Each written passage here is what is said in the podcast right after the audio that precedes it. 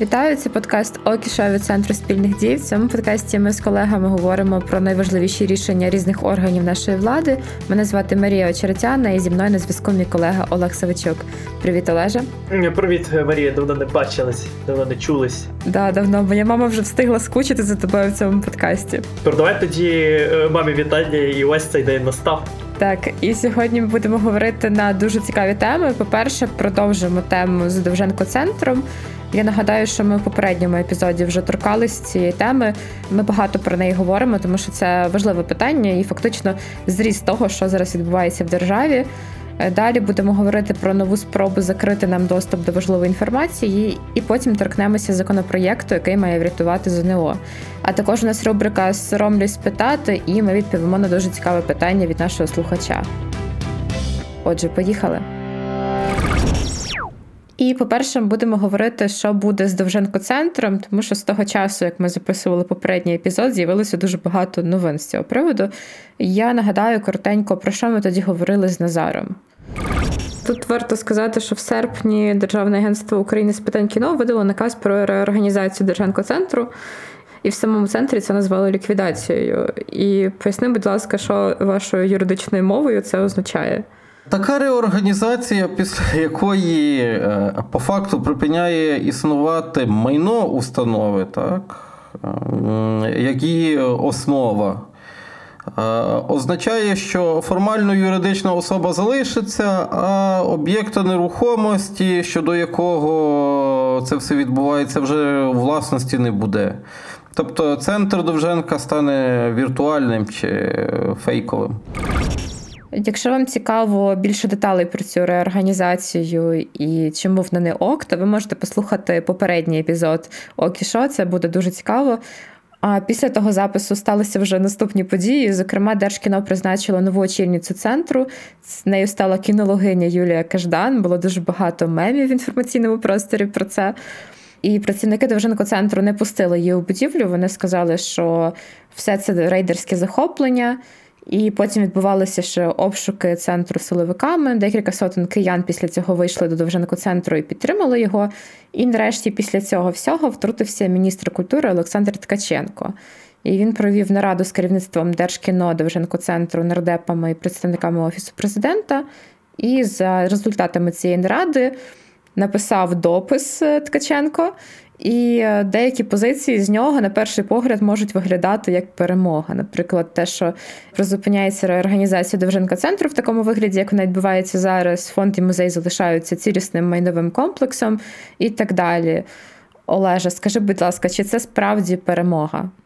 На мою думку, я не бачу особливої різниці з тим, що відбувалося до цього, і, начебто, е, такими тектонічними зрушеннями після наради в Міністерстві культури. Ми маємо насправді те ж саме, з чим ми е, в цю історію заходили. Рішення про реорганізацію все одно буде діяти його ніхто скасовувати не збирається. Конкурс новий будуть проводити. Ем, не буде захищене е, майно, власність і, в принципі, статус Довженко центру, тобто ніяких обіцінок стосовно цього не було дано. І, відповідно, ну, нічого не змінилось, на мою думку. Я пропоную тоді пройтися по кожному з цих пунктів, які озвучив Ткаченко, і обговорити, проаналізувати, е, чого вони для нас не ок, і не ок для Довженко центру. І, зокрема, в першому пункті йдеться про те, що призупиняється реорганізація в такому вигляді, як вона відбувається зараз. І скажи, будь ласка, в чому небезпека такого формулювання? На мою думку, я не бачу, щоб е, щось особливо е, змінилося в цьому самому випадку, оскільки е, як про організацію говорили, так і продовжують говорити. Тобто ніхто не розглядає варіант того, що довжен концентр ніхто чіпати не має, і він має продовжувати діяти в тому в тому вигляді, в якому він зараз діє. Ем, ніхто не розглядає питання стосовно того, щоб просто залишити в спокої цю інституцію, дати їй належне фінансування, дати їй нормального директора, або підписати е, контракт з тим директором, який був обраний на попередньому конкурсі в кінці до кінців. Ем, тобто ми виходимо знову ж таки з того, що є та ж сама історія, яка була і до цього. Абсолютно ймовірно, що будуть розпорошувати фонд, абсолютно ймовірно, що будуть е, переписувати майно, будуть його приватизовувати через фонд державного майна, і відповідно нічого не зміниться. І ще такий момент, екс-директор Довженко-центру Іван Козленко писав в себе в дописі, що одразу після міністра на цій славнозвісній нараді виступила заступниця голови Держкіно Юлія Шевчук, і в нас з'явило, що Держкіно не збирається припиняти реорганізацію, скасовувати наказ. Зрештою, вони призупинили дію цього наказу. І тут в мене, по-перше, виникає таке здивування, такий подив тим, що ну, абсолютно різниця позиція цих двох людей. І по-друге, що все-таки ем, ну, змінили свою думку, принаймні призупинили дію цього наказу. Ну, бачиш, тут питання просто хто кому е, підпорядковується, хто кого слухає. Міністр каже одне, е, держкіно каже інше. Ну, Мені ця ситуація теж так само дивна. Тобто, якщо ти все ж таки виходиш з якимось рішенням узгодженим після наради, при тому, що питання є доволі контроверсійним, ми є свідками доволі тривалого конфлікту то е, чуваки, ви маєте е, узгодити всі позиції і виходити він по простір з е, якимось спільним комюніке. А якщо міністр каже одне, а керівник державної інституції не каже інше, це не це не просто не проблема з е, комунікаціями, це проблема в принципі з всім таке враження державним апаратом, де ніхто не знає, хто що робить, ніхто не знає, на що обговорювали, до яких висновків дійшли на нарадах. Наступний пункт е, з допису Ткаченка це про призначення прозорого конкурсу на керівника Довженко-центру. І тут знову дуже багато питань виникає: а кого не влаштовує і чого не влаштовує колишня виконувачка обов'язків директора Довженко-центру Олена Гончарук? Бо вона, типу, перемогла в конкурсі раніше, чи це якийсь не такий конкурс був? Давай виходити знову ж таки з того, що це та ж сама пропозиція, яка була в Держкіно. Держкіно запропонувало провести конкурс, прозорий зі всіма процедурами відповідно до законодавства, тощо, тощо, тощо. Е, І раптом приходить міністр і каже: Да, ми погодилися провести новий конкурс. Що змінилося? Абсолютно нічого. Чи стане конкурс більш прозорим? Я насправді дуже сильно сумніваюся, оскільки ми мали приклад тої ж самої Олени Гончарук, яка виграла в конкурсі на посаду керівника Довженко центру у 2021 році. Але через бездіяльність Міністерства культури е, з нею не підписали контракт. Тоді був дуже такий цікавий випадок. Вирішив оскаржити результати цього конкурсу один із учасників цього конкурсу, а саме е, російський бізнесмен Олексій Душутін.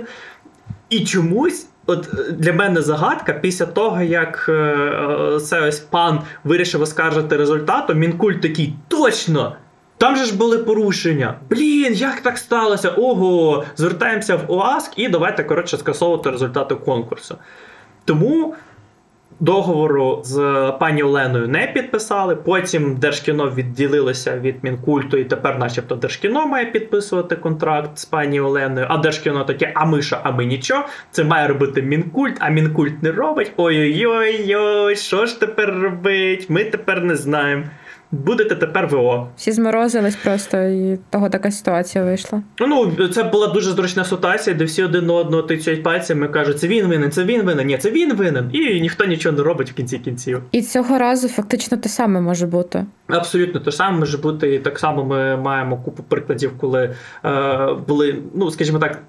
Фальсифікації конкурсів і перемагали ті кандидати, які були вигідні е, певним людям, і так само ми маємо бути свідомі того, що навряд чи е, позиція Держкіно з цього питання є самостійною. Держкіно все ж таки не є якоюсь суперокремою інституцією, яка має просто неймовірні е, можливості для незалежності і ухвалення рішень. Воно підпорядковується Кабміну.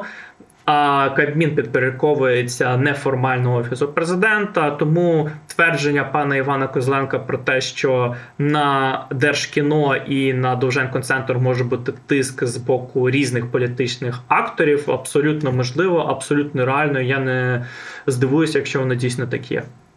Окей, тоді йдемо до наступного пункту з того допису, який ми розглядаємо. Ткаченко пише про те, що постановляється зараз розпочати процес надання статусу національного Довженко центру де Юре, що має убезпечити використання його майна не за призначенням. І наскільки я підозрюю, він тут може натякати на те, що зараз Довженко центр здає деякі приміщення в оренду і прибуток витрачає на своє утримання.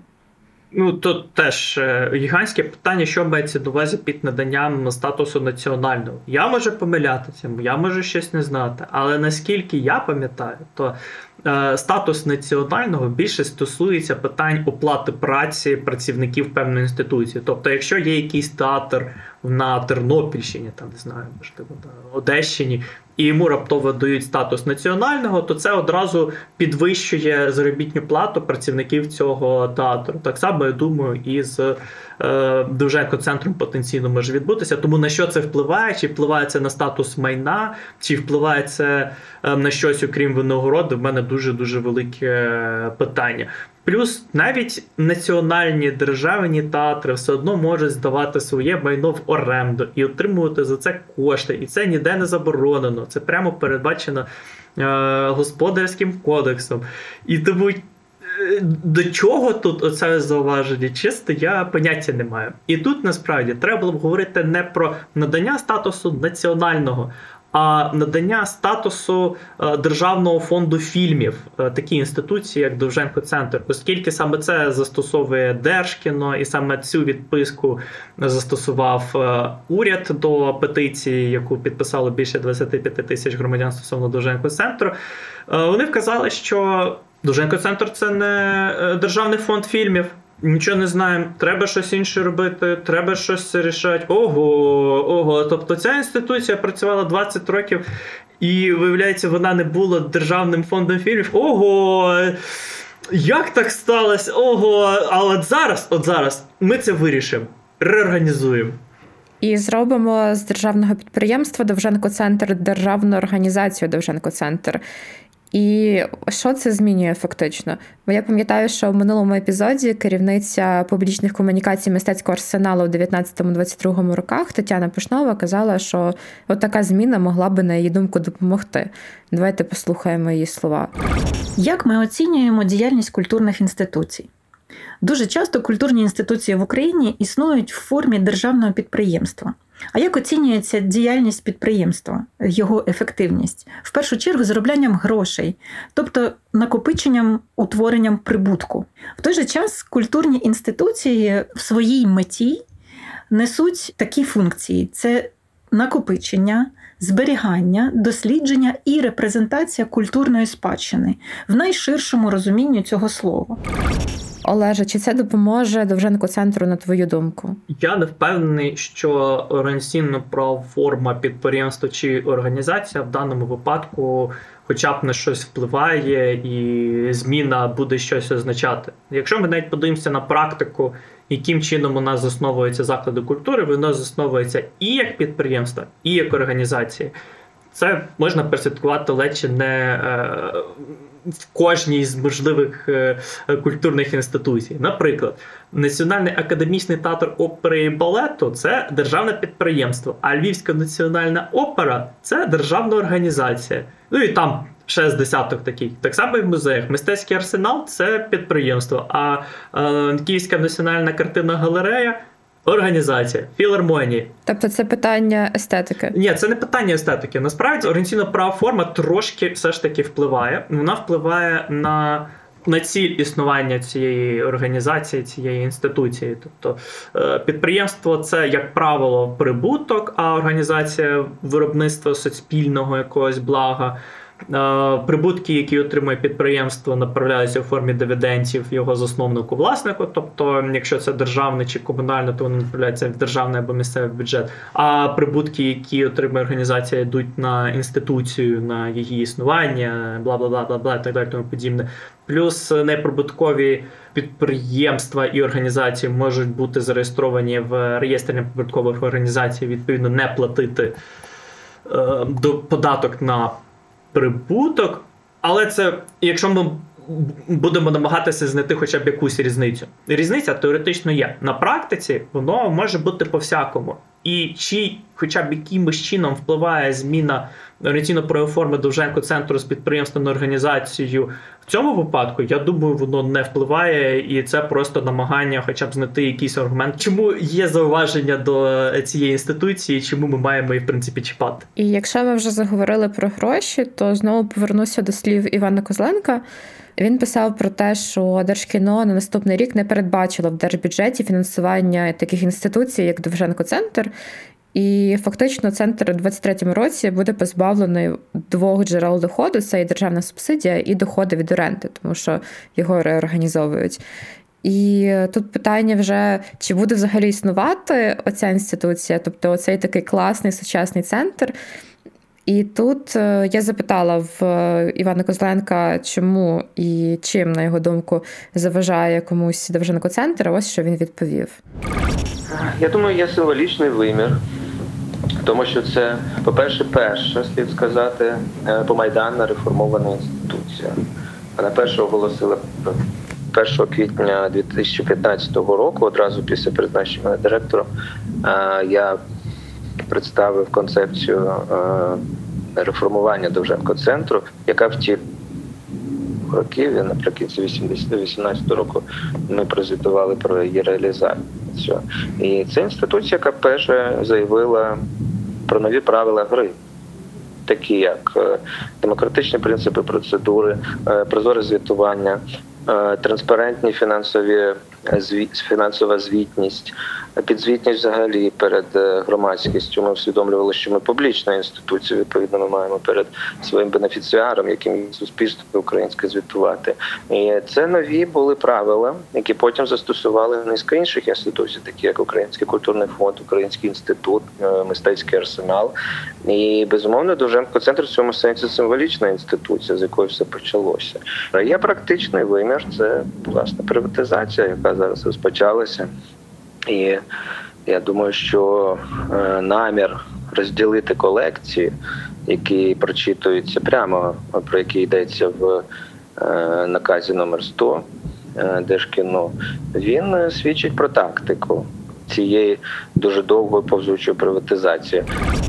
Олеже, скажи, будь ласка, от Ткаченко в своєму пості, крім того всього, наголосив, що Держкіно не підпорядковується Міністерству культури, і чому з цими претензіями ми все одно звертаємося до Ткаченка? Ну, по-перше, все ж таки він міністр культури. І попри те, що він, начебто, не має жодного стосунку до Держкіно і до Женкоцентру, е, насправді стосунок е, цей е, він має, і сенс звертатися до нього є, тому що він міністр і він відповідальний за сферу культури. І тут в мене насправді інше питання до пана Ткаченка. Якщо у нього, за його словами, немає повноважень. Якщо він не може впливати на держкіно, то хай він дотримується цієї позиції до кінця і не робить нічого в принципі. А то так виходить, що він півроку, рік, півтора роки з е, Держкіно і Довженко центр робить рівно нічого. А тут раптом такий: ой, я організував е, е, робочу нараду, я організував круглий стіл, ми зустрілися, поговорили і дійшли спільної позиції. Чому цього не можна було зробити раніше? Чи раніше в нього не було повноважень, чи раніше в нього не було бажання що небудь робити. А тут раптом він такий молодець прийшов, хоп-хоп, і все, і зробив. Що йому заважало раніше це зробити? Плюс в мене є. В принципі, питання до функціонування Міністерства культури, бо я абсолютно не розумію, чим воно зараз займається. Я не розумію, яка сфера його відповідальності. І якщо навіть подивитися інтерв'ю ем, деяких е, керівників державних інституцій, так, от, наприклад, можемо тут згадати інтерв'ю директорки Херсонського художнього музею Аліни Дуценко. Вона розповідає про те, що міністерство палець об палець не вдарило для того, щоб хоча б якось передбачити можливість евакуації е, музеїв, театрів, е, колекцій з окупованих міст, тобто, умовно, 23 лютого е, або в січні, або в грудні, тоді, коли вже були новини про те, що Росія готується напасти на Україну і сконцентрувала на наших кордонах кілька сотень тисяч бойовиків.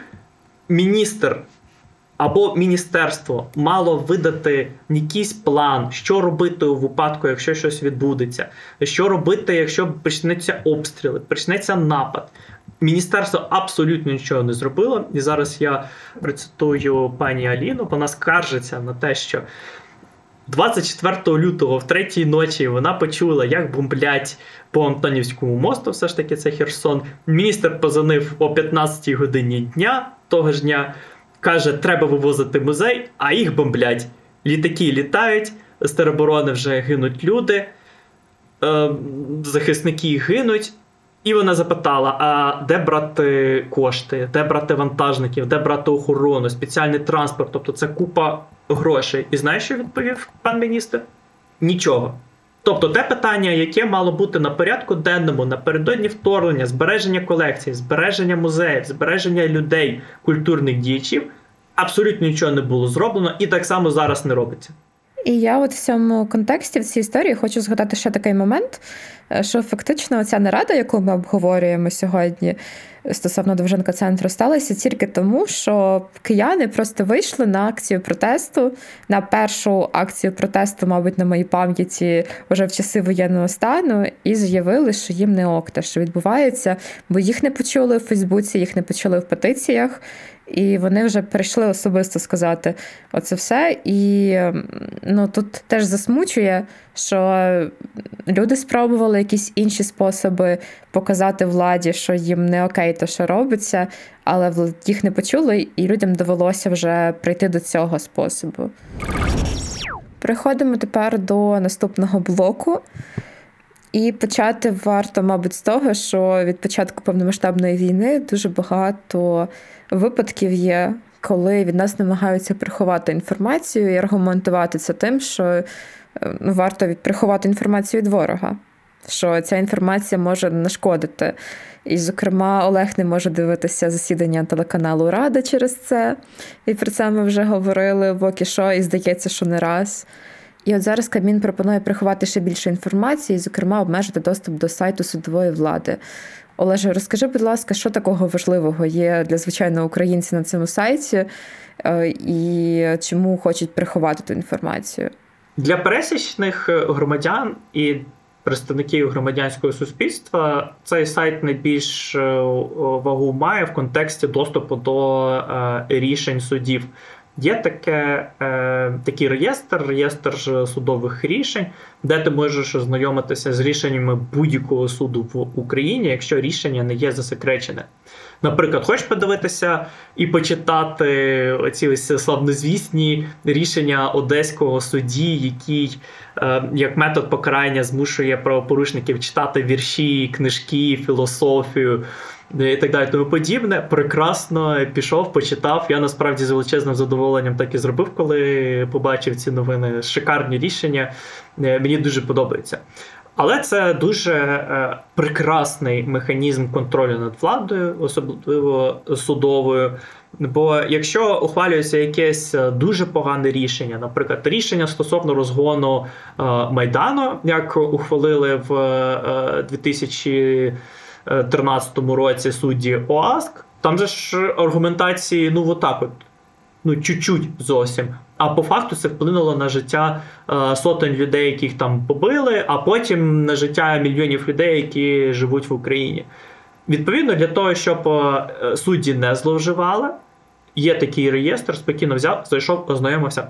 Прекрасно. І мені тут згадується зовсім недавній інфопривід. Це сталося 17 листопада, 18 листопада ми записуємо цей подкаст. Тобто для нас це було вчора.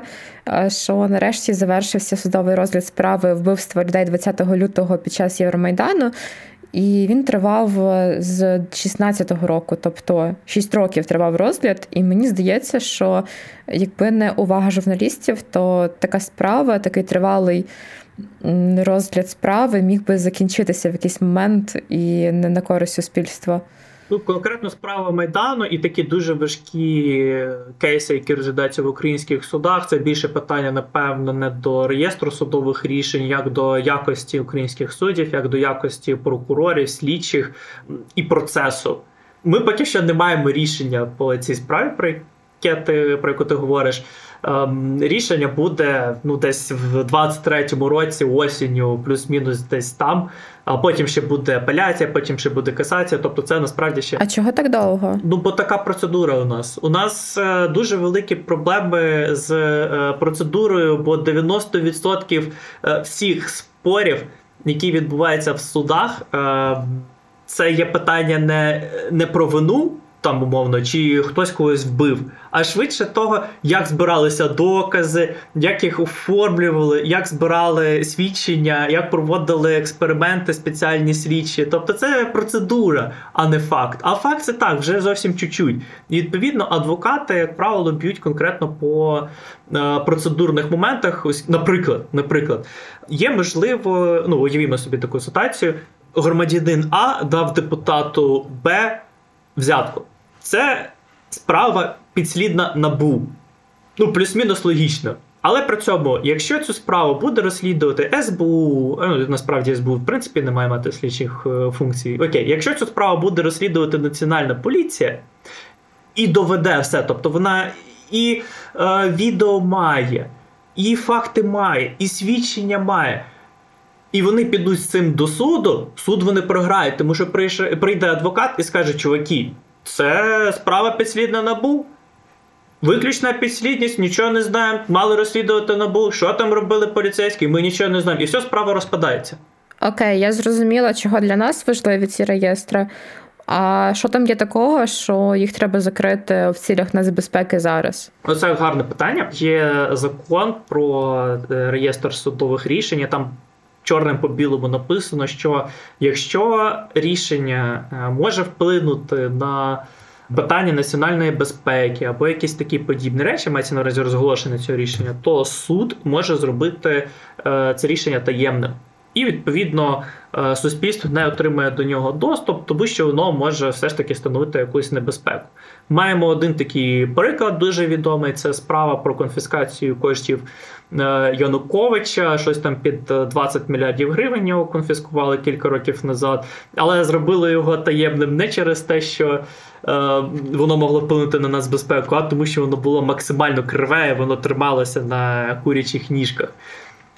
Є насправді в мене інформація від адвокатів і е, екс-прокурорів. Вони кажуть, що частково цей законопроект може бути направлений на те, щоб легалізувати практику, яку з е, лютого застосовують судді, вони приховують е, контакти суддів на сайті court.gov.ua для того, щоб у разі, якщо окупанти захочуть вплинути на суддів, вони не мали принаймні контактів прізвищ імен по батькові цих суддів. Ну це в принципі логічно, це плюс-мінус правильно, але те, як прописав уряд сам законопроект, це може бути все, що завгодно. Це може бути і реєстр судових рішень, це може бути і інформація про суддів, і про стан справ, і в принципі про е, судову гілку влади як таку. І з цим погоджується засновниця проєкту Судовий репортер Ірина Солій. Вона от такий нам коментар надала. Я як журналіст, звичайно, за те, щоб було якомога більше відкритої інформації і проти е, подібних ініціатив щодо закриття е, даних на порталі судова влада. Разом з тим я чула аргументи про те, що судді, прокурори, адвокати вважають, що в умовах війни розголошення їхніх персональних даних може становити загрозу а також те, що розміщення військових частин різних об'єктів, які є важливими з військової точки зору, що ця інформація повинна бути обмежена, і в принципі я можу погодитися з цим. Разом з тим я вважаю, що обставини справи е, і суть е, злочину не повинна приховувати з громадськості, становить суспільний інтерес. Людям можливо знати за що зараз можна понести кримінальну відповідальність. І тому надмірне закриття інформації, тобто приховання текстів рішень. Е, фактично, це є не що інше, як е, просто спроба в умовах війни зробити те, що давно хотіли багато чиновників від судової влади, а саме якомога більше закрутити гайки, згорнути публічність і е, закрити більшість вироків, більшість судових справ від уваги громадської. Олеже, тоді таке питання от до цього законопроєкту, щоб він став окейним для нас, тобто загалом. Там йдеться про те, що має сенс, але щоб він нам не нашкодив, просто потрібно виписати чіткіше, яку інформацію треба обмежити. Чи я правильно це розумію? Ну насправді дуже важко буде напевно виписати це чітко, але так, якщо уряд хоче, щоб е, в даному законопроекті були враховані інтереси як громадськості, так і суддів, то необхідні хоча б якісь рамки, хоча б якісь межі інформації, яку Державна судова адміністрація зможе приховувати на веб-порталі судової влади якісь принципи, ну щось е, подібне, оскільки, якщо ви просто прописуєте Державну судову адміністрація може приховувати інформацію, то означає сьогодні ця інформація, а завтра ви абсолютно нічого е, про суди не прочитаєте і навіть не зможете прочитати. І третя тема, на яку ми сьогодні говоримо, стосується зовнішнього незалежного оцінювання. І почнемо з того, що 28 жовтня Камін призначив нового керівника Українського центру оцінювання якості освіти Едуарда Цируліка. І народна депутатка Інна Совсен після цього заявила, що ця людина не дуже ок на такій посаді, тому що вона є креатурою Максима Луцького, екс-депутата партії регіонів і кума Дмитра Табачника. І на її думку, це призначення може загрожувати здобуткам реформи вищої освіти і особливо ЗНО. І я нагадаю, що ЗНО вперше провели у 2006 році. Я не можу уявити життя без ЗНО, тому що це мій другий клас. Я фактично не знаю української освіти без ЗНО, і я з жахом думаю, згадую якісь історії моїх батьків, коли треба було колись їхати особисто всі вузи.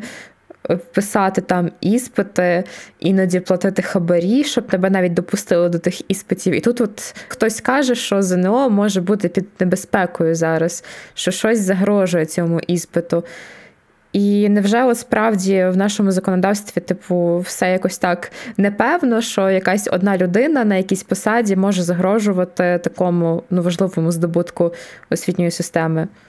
Проблемою в цій сфері є те, що функціонування Українського центру оцінювання якості освіти і функціонування ЗНО в Україні належить до сфери віддання Міністерства освіти і уряду і регулюється відповідно суто актами е, цих інституцій. Тобто, що ЗНО, що УЦОЯО належним чином не захищені на рівні закону для того, щоб унеможливити якісь маніпуляції, е, або, наприклад, скасування ЗНО, або, наприклад, скасування ролі центру в е, процедурі ЗНО. Це все можна змінити буквально одним рішенням. Що ну, безумовно становить певний ризик. Також ми маємо розуміти, що не проблемним питанням тут є навіть не так е, ЗНО, не так УЦУЯ, як в принципі максимальна недовіра людей до державних інституцій, оскільки як таке може бути, що одна людина приходить. І після цього одразу всі починають сумніватися в тому, чи доживе ЗНО до завтра, чи зможе моя дитина через ЗНО потрапити до університету, тощо, тощо. Тобто інститут репутації в Україні е, погано розвинений через це на е, державну посаду може потрапити людина. Е, дуже з дивної сфери, з дуже дивними знайомствами і належностями. При цьому ця людина може зіпсувати результати реформ 10-річної, 15-річної давності. І я абсолютно погоджуюся з пані Інною Сосон, що є ризики того, що ЗНО може скасувати, що центр е, можуть посунути, змінити його роль і таким чином, в принципі, зіпсувати у нас е, процедуру добору абітурієнтів. І оцей законопроєкт, який нардепи подали, це така відповідь цьому призначенню, щоб убезпечити ЗНО. Ну, це як убезпечити ЗНО, так само і убезпечити УЦУЯО, його роль і сферу відповідальності. Я правда не впевнений, чи е, здобуде цей законопроект підтримку в стінах парламенту.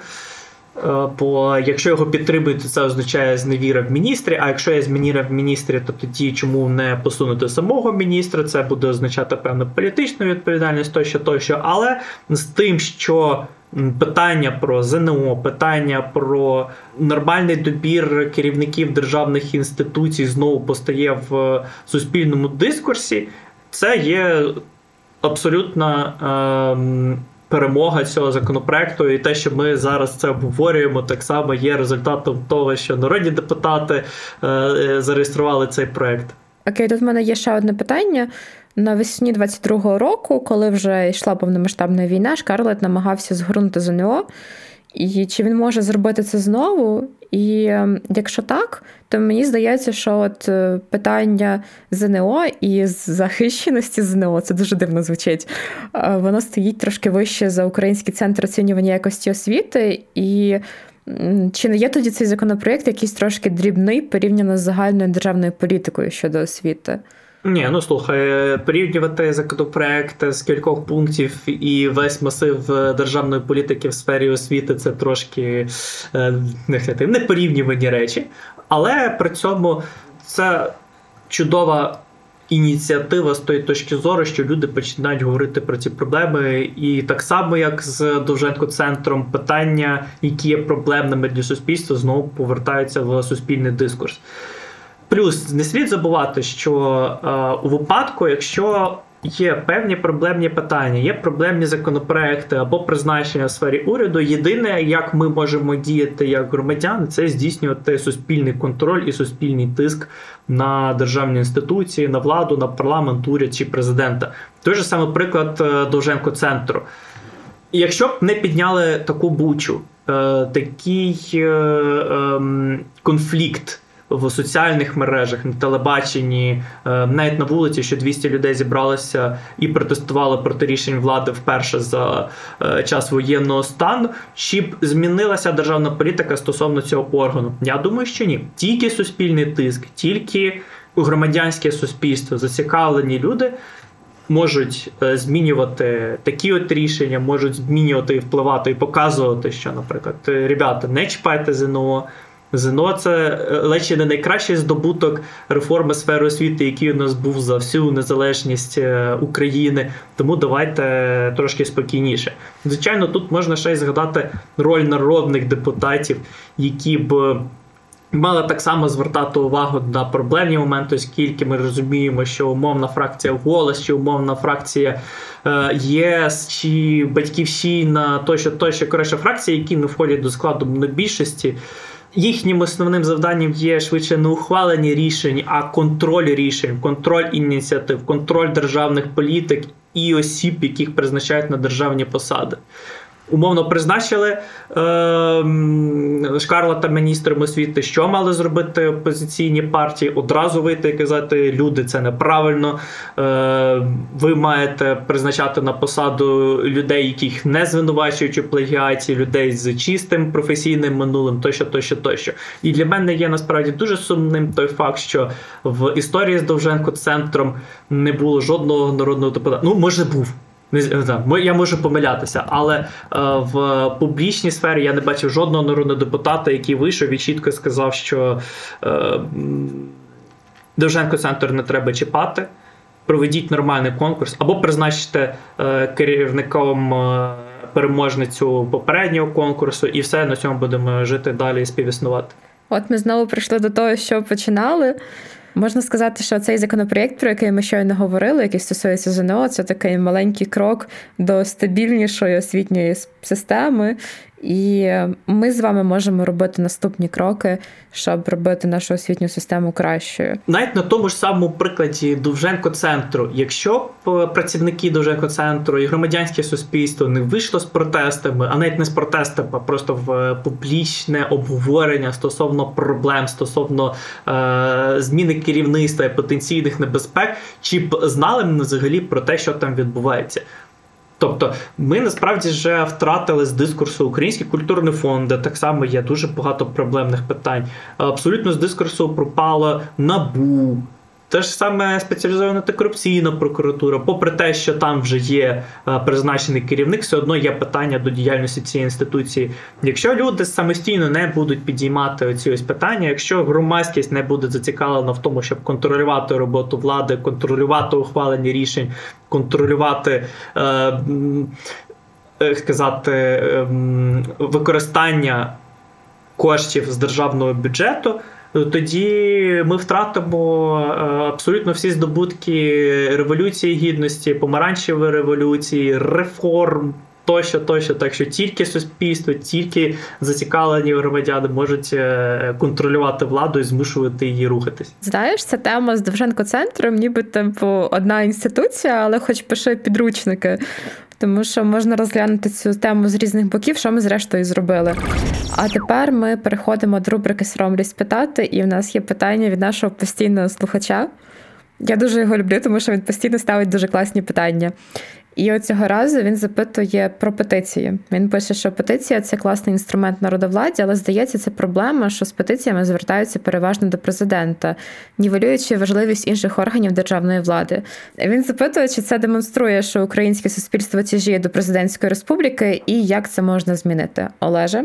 Я цілком розумію людей, які надсилають свої петиції до президента, а не до уряду чи до парламенту, попри те, що більшість питань, які адресуються президенту, не стосуються сфери його компетенцій і його відповідальності відповідно до конституції, оскільки петиція це є такий інструмент, який не завжди має бути направлений до конкретного виконавця. Петиція це перш за все е, про медійність, про публічність і про е, виведення певного питання на е, рівень державного обговорення. Наприклад, якщо ми звертаємося з петицією до парламенту, і вона назбирує 25 тисяч голосів. Прекрасно, це вже є тема для новин на державних медіа, на телебаченні, в соціальних мережах поширювати цю інформацію. Прекрасно, прекрасно. Але при цьому тут є другий момент персональна відповідальність. Петиція до парламенту не зрозуміло до кого направлена, оскільки вона не направлена конкретно на ім'я е, керівника Верховної Ради, віце-спікера, першого спік, віце-спікера оскільки парламент все ж таки є колективним органом 450 народних депутатів, і відповідно ти ж не адресуєш петицію до кожного з них. Петиція виноситься до парламенту, парламент собі щось там і розглянув, все, дякую, забув. Абсолютно те ж саме стосується уряду. Уряд е, колективний орган, попри те, що там їх не 450, а в кілька десятків разів менше, все одно це є колективний орган. І навіть та ж сама петиція про Довженко Центр, ця тема переслідує мене весь цей подкаст. Назбирало 25 тисяч голосів. Важливе питання. Медіа обговорили, соціальні мережі обговорили, що робить уряд. Робить якусь відписку, де фактично дублює інформацію, яку надало Держкіно. І ти навіть запитати нікого не можеш. Звернутися до е, Дениса Шмигаля, прем'єр-міністра, і запитати, що це таке. А прем'єр-міністр скаже: чуваки, ну, колективний орган, відповідь є відповідь, ну все. А петиція до президента це одночасно і медійність, і персональна відповідальність. Якщо б петиція про Довженко центр була направлена до президента, попри те, що це не є сфера його відповідальності, попри те, що це взагалі його не стосується і не має стосуватися, особливо в той час, який ми зараз маємо, все одно це була б його персональна відповідальність запитати з міністра культури, з керівника Держкіно, з прем'єр-міністра, що відбувається і чому так відбувається. І навіть якщо він в курсі того, що там відбувається, все одно запитали в першу чергу з президента, а чому воно так відбувається. Тобто ти не бачиш проблеми в тому, що так є, і вважаєш, що варто використовувати ресурс медійності президента. Як на мене, це просто не більш ефективний механізм. Просто слід розуміти, що е, ефективність е, петиції до президента є значно більшою, ніж ефективність петиції до парламенту і до уряду. Що ж, я дуже дякую тобі за цю відповідь і взагалі за всі ці пояснення. Я впевнена, що слухачам теж було дуже цікаво це все послухати. Я нагадую, що це був подкаст Центру спільних дій про рішення ключових державних органів України. І з вами були Марія Очеретяна та Олег Савичок. Я також дякую звукорежисеру Андрію Істрику, який це все монтує, щоб вам було приємно нас слухати. І нас можна слухати на Українській правді, подкасті НВ в ефірі громадського радіо на частоті 99,4 FM ем в Києві, а також на Apple Podcast, Google Podcast, SoundCloud, Spotify. І в коментарях пишіть свої відгуки, що вам подобається або не подобається, про що ви хотіли би почути, і ставте свої запитання, тому що ми дуже любимо на них відповідати. А також слухайте наш подкаст один одному. В ньому я їжу громадами України, записую дуже класні історії з різними людьми, які волонтерять або якийсь інший спосіб наближають нашу перемогу. І наші крайні епізоди якраз стосуються деокупованих громад, тому я переконана, що вам буде дуже цікаво послухати їх. Дякую, що слухаєте нас, і почуємося.